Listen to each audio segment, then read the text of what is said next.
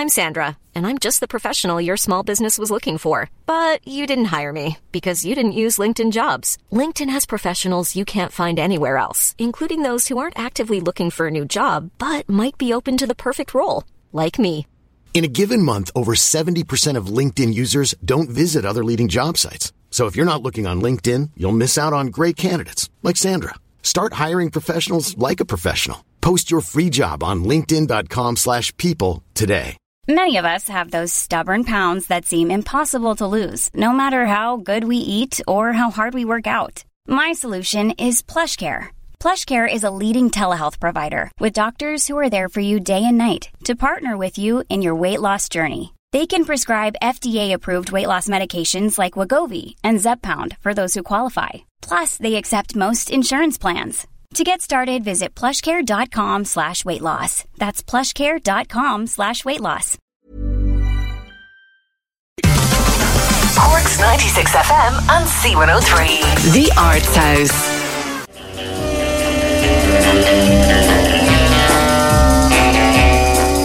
Well, all the Sunday newspapers today will be full of stories about Sean Connery, of course, and uh, we're revisiting some of the Bond themes this morning. That is, of course, from practically the first one, wasn't it? That's Doctor No, which introduced that sort of iconic theme to us. And I guess it's time for me to chat to one of Cork's uh, Bond figures, if you like, because there are many, many reasons I love talking to Alf McCarthy. He has a treasure chest of stories from a lifetime in broadcasting, his escapades on stage, and indeed film himself as an actor, and I suppose generally his own divilment, to be fair.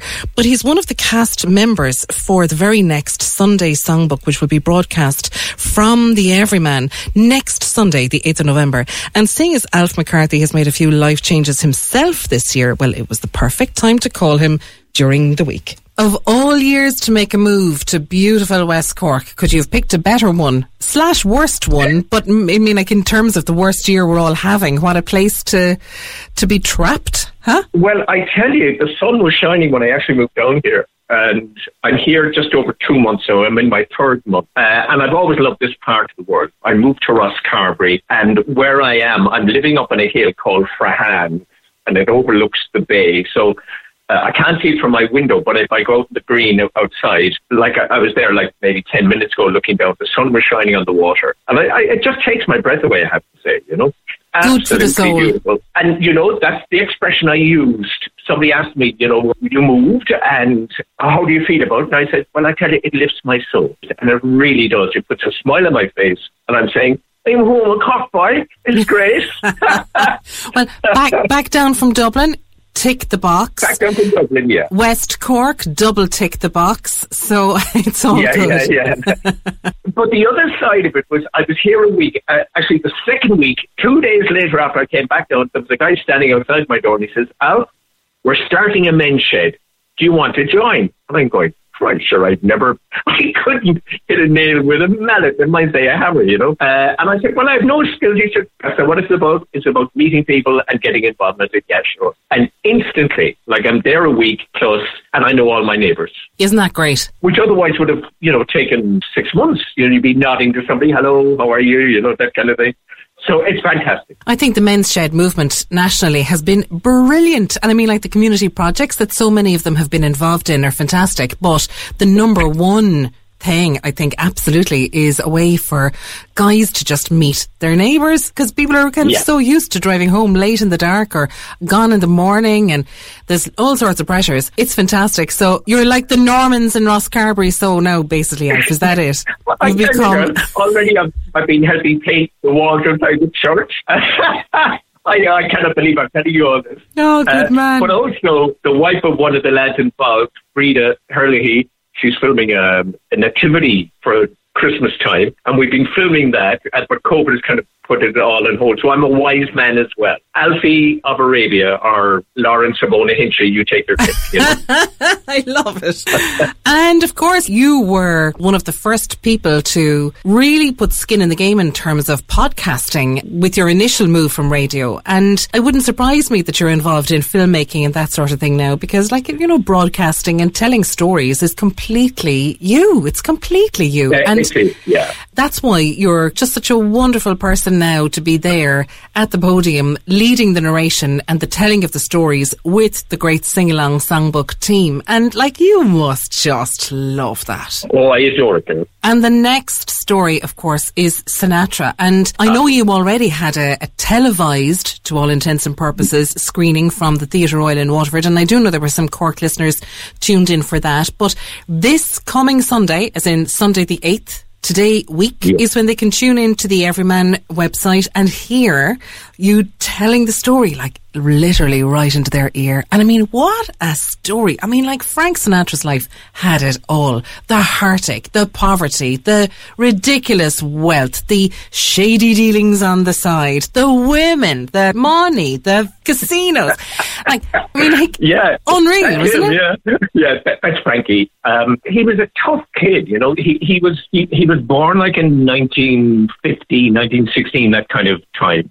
And he grew up in a in Hoboken in New Jersey. And at that time, Hoboken was a real tough place. You know, it was docklands and it was like there would have been saloons and the, like hookers and gangsters. And like, so that was the kind of milieu that he was in. Uh, and he once said that, you know, people walk around with like 10 inch lead pipes in their trousers. And we're not talking about plumbers, you know, it was like, it was that tough and rough. And his dad was from Sicily. And when he came to the States, he taught Frankie how to box. So Frank Sinatra was a, like a small little lad, skinny little kid, you know? amazing because he he had been a massive baby, wasn't he? Something like thirteen pounds or something like that when he was born. Well, I the the, um, the midwife never rang me on that one, so I'm not quite sure.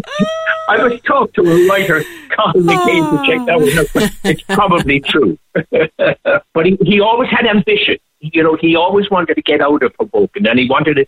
He really wanted to make his mark. And of all people, the big influence music-wise in him was Bing Crosby. As a young fella, he was doing bits of jobs, and he was kind of keeping out of trouble and things like that and he heard Bing Crosby on the radio, and then he said, I want to do that. And when you think like that later in life, they work together, you know, in high society, and you know, it's when you see them singing "Did You Ever," you know, it kind of it has a special resonance with people now that they knew that Crosby was such an influence on. You know? I have heard among this clan you are called the forgotten man. Is that what they're saying? Well, did you ever? What a swell party this is. And have you heard the story of a boy, a girl, unrequited love? Sounds like pure soap opera. I may cry. Tune in tomorrow. What a swell party this is.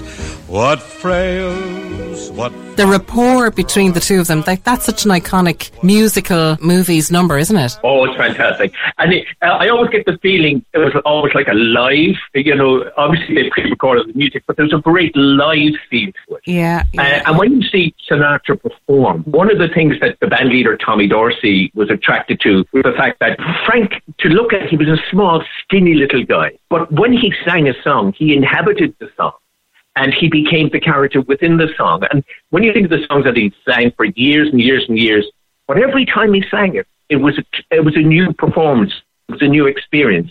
And I, I think that was the magic of his talent, that he could do that, you know? When ye are telling the story and you have Linda and Damien Smith singing, of course, Alan Carney on piano. Well, uh, for for this one, we have a slim down team. Normally, we'd have the, the backing band as well, but because of COVID and social distancing, we have had to shrink the team down to four people on stage. So I tell the story, and then Damien and Alan do the singing. And of course, Alan, Alan is also our musical director.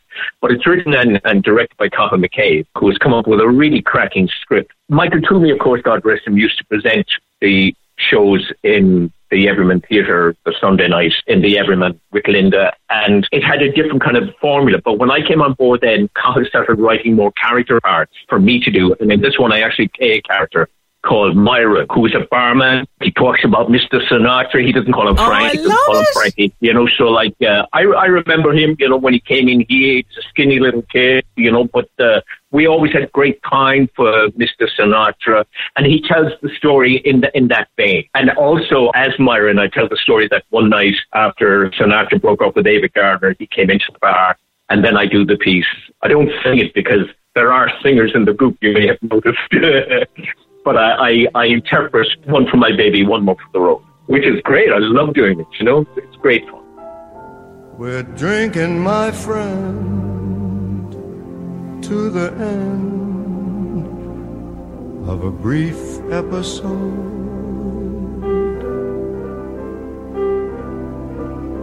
Make it one for my babe and one more for the road.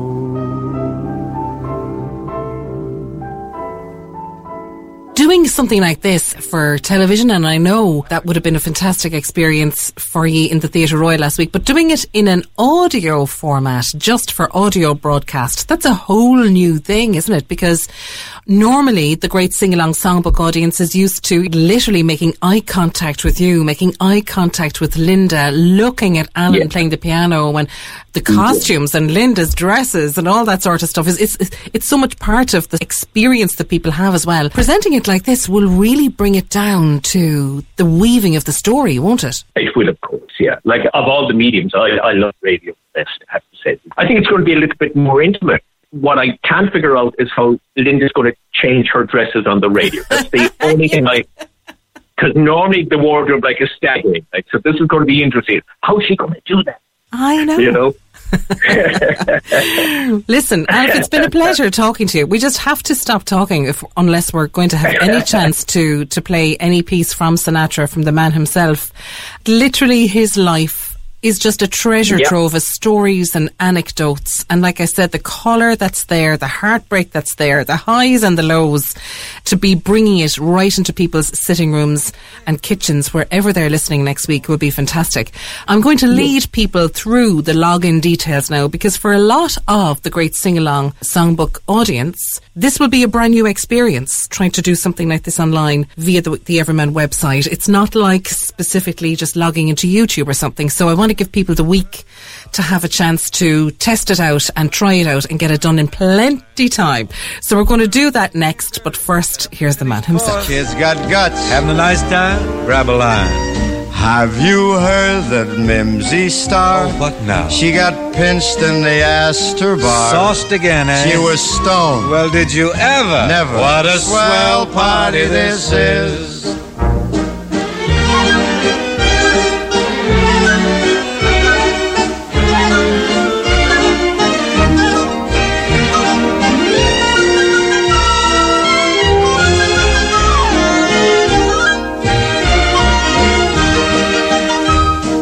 It's great. Ah, oh, it's great. It's grand. So grand. It's Wonderland.